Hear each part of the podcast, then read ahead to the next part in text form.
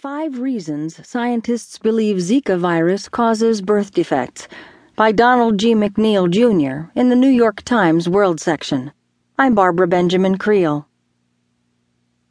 The World Health Organization said this past week that there was a strong scientific consensus that Zika virus is a cause of microcephaly, unusually small heads with brain damage in infants, as well as other neurological disorders.